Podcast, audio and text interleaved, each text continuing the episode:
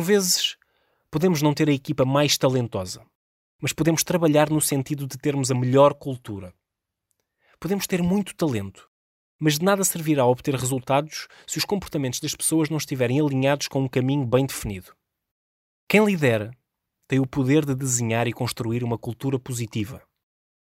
Construir um ambiente onde a energia desperta e inspira pessoas para fazerem mais e melhor.